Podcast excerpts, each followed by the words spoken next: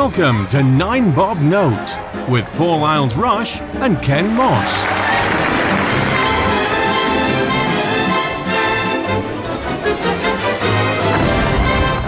Hello and welcome to Nine Bob Note. My name is Paul Isles Rush. And I'm Ken Moss. Now, Ken, this is the first time that we uh, are recording since we went live on the podcast.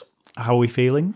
I'm feeling very positive, tired and emotional, but uh, yeah, no, I, I'm uh, very grateful because we've had some really good uh, listening figures from the word go. So thank you very much, everyone. We we seem to be pleasing somebody, so I hope we uh, hope we can carry that on for quite a while to come because this is a lot of fun. Excellent. I was going to say that um, when the first episode went out, I felt like a proud father. Uh, perhaps you can edit that to make it sound like I didn't forget about my actual kids. Oh, I'm I'm sure the little darlings will. Uh, when they grow up and listen to it, when they're old enough to listen to the expletives, we'll be very proud of you.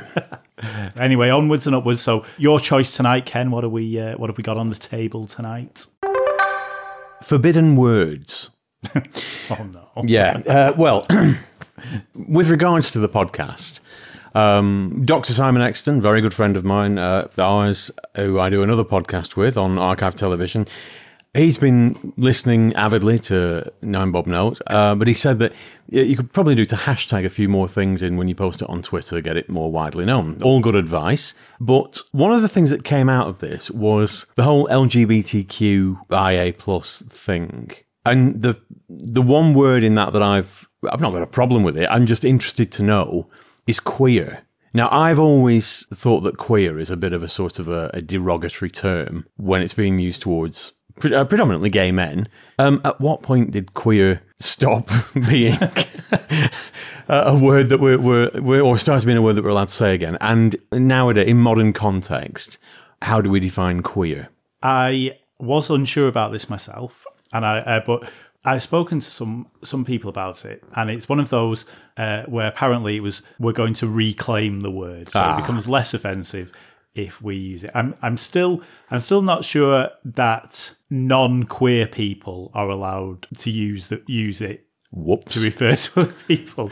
I don't I don't know what the rules are. It's very complex. Uh, but apparently, as defined by somebody who I work with, queer is anybody who is not normal in the terms of the. I don't know. They're, they're not within the traditional spectrum of sexuality. Is Yes. that ah? yes, cisgender, hetero. Yeah, anyone who's not that. So anyone who ad- identifies as anything other than what you would consider to be, shall we say, traditional. It, it is becoming a bit of a minefield from a from a non-gay perspective.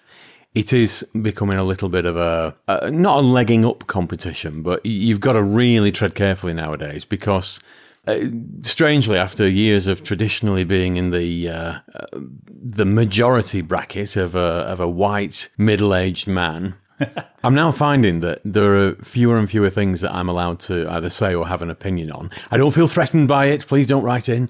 Uh, it's just, um, I think people of my age group and demographic are possibly starting to think now we can't say right for saying wrong. And there's no intent there, but you say anything now. You don't even know that you've done it, or you tweet something and you use uh, a terminology for somebody that's wrong it's now becoming really difficult to say anything at all without somebody somewhere finding it offensive.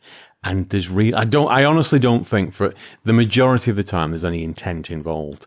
But I'm finding that I see people whose words are being twisted horribly out of because they've used a word, but they didn't mean it in a, an offensive way. I mean, what's your take on it? You see things from a, a completely different side of the coin. Yeah, I mean, I'm I am not bothered about the word queer being used about me. Hmm. I don't think I would ever introduce myself as a queer person.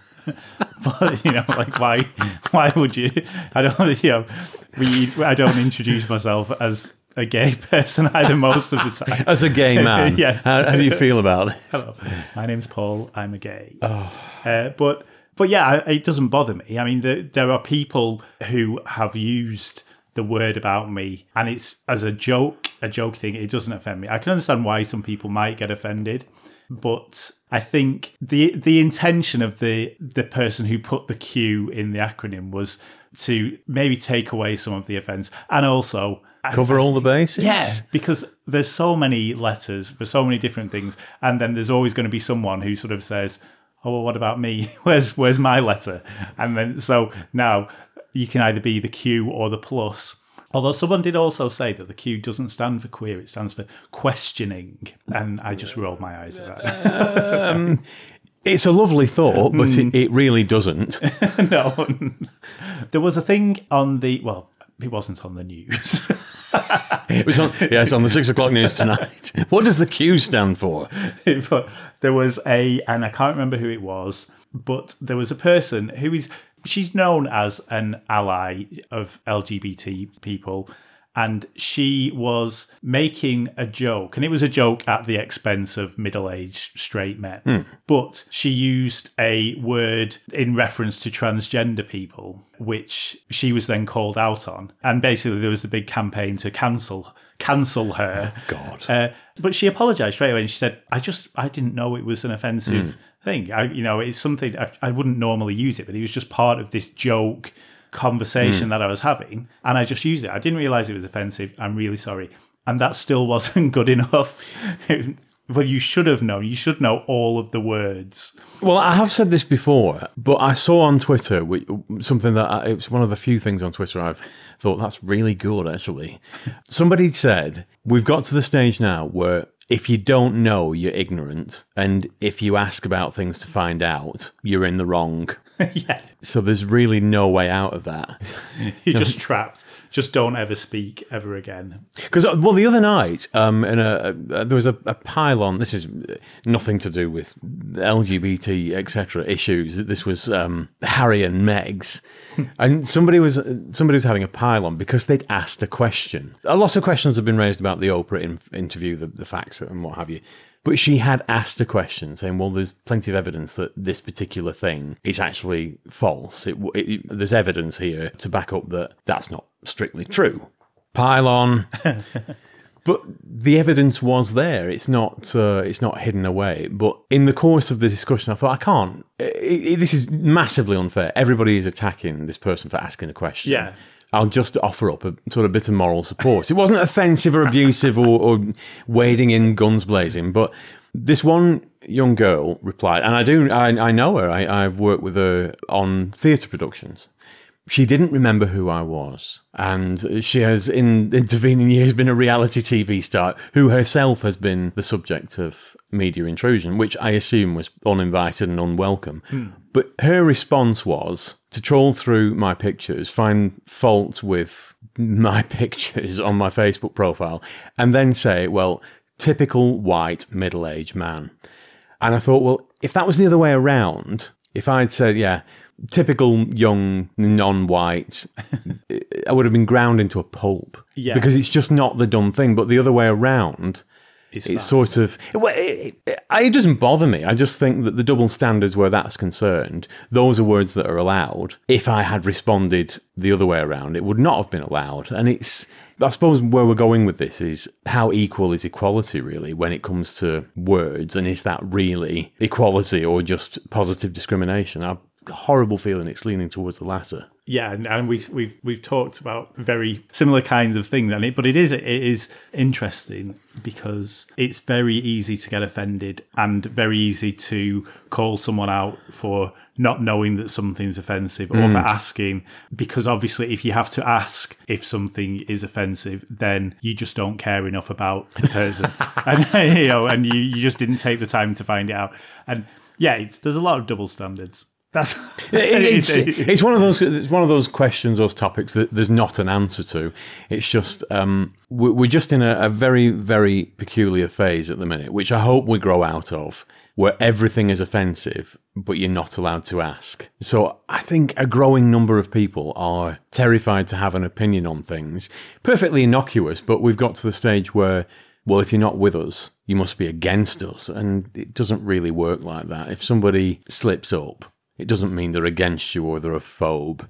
It just means they, they probably just don't know in a lot of cases. Yeah, there is a lot of that. if, say, if someone like you, Uh, which I have been legged up many times. One, one of us lot, yes. questions the fairness of the situation, then you're just going to get a barrage of, well, you haven't been through everything that we've been through. Uh, and and we, it has an element of, of truth to it. And there is, you can't change what's happened in the past. And it's not going to make anything better for anyone trying to make people feel bad because they haven't been through. You just well, you wouldn't know what it's like to be discriminated against. So I'm going to discriminate against you.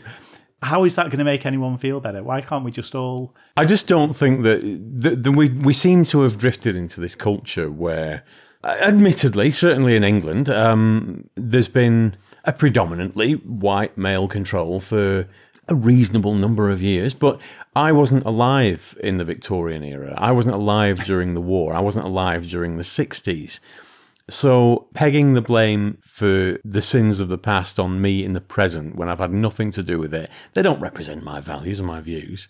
Yeah, it's. I don't think it's the way forward. No, I completely agree. We should we should all move forward together and not be afraid to ask it, ask questions for for fear of being abused on Twitter.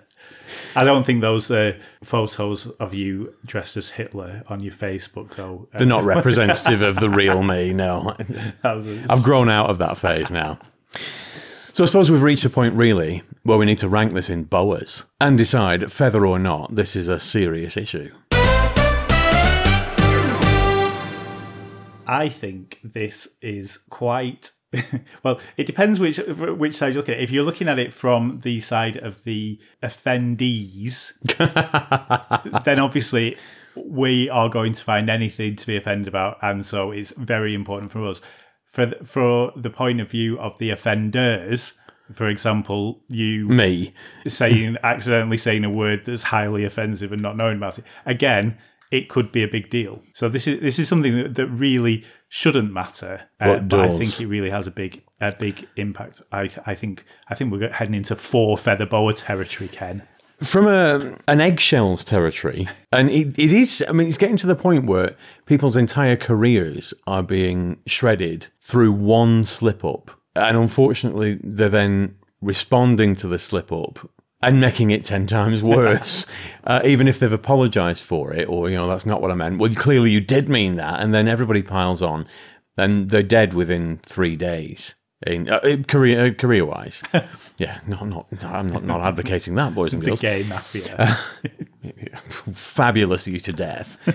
so purely because of, of the the pylons that I've seen, I'm gonna I'm gonna nudge this up to five. It's my first five, I think. But I do think we could probably do to sort of start being what everyone keeps banging on about, being a little bit more tolerant of people who just don't know and aren't raging phobes. educate not obliterate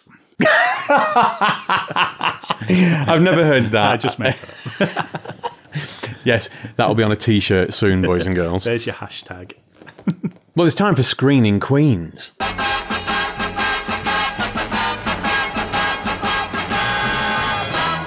I've got to admit, I've struggled with this one. Uh, but the only one that leaps to mind for sort of using the wrong word or uh, getting things wrong and cancel culture, the first thing, the first one that leaps to mind is actually an interview between Bill Grundy and the Sex Pistols in the mid 70s.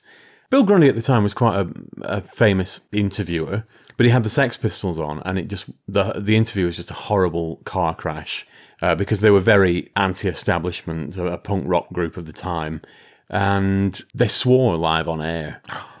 Absolute scandal. But Bill Grundy didn't really control the situation very well. In fact, he almost seemed to be egging them on to do it again.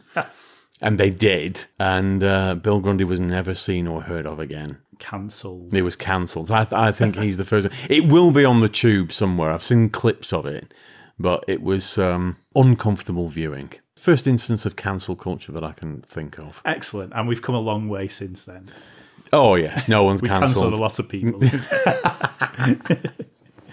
right. Well, on that note, Ken, I think uh, that that wraps us up for tonight. Thanks for another exciting and, and interesting uh, conversation.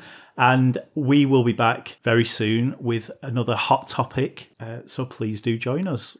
Goodbye. Thank you and good night.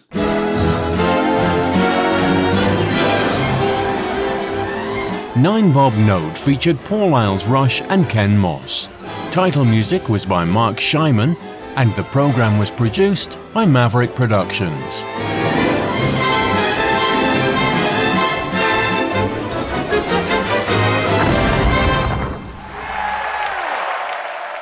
For more information, please visit maverickproductionsuk.blogspot.com or find us on social media.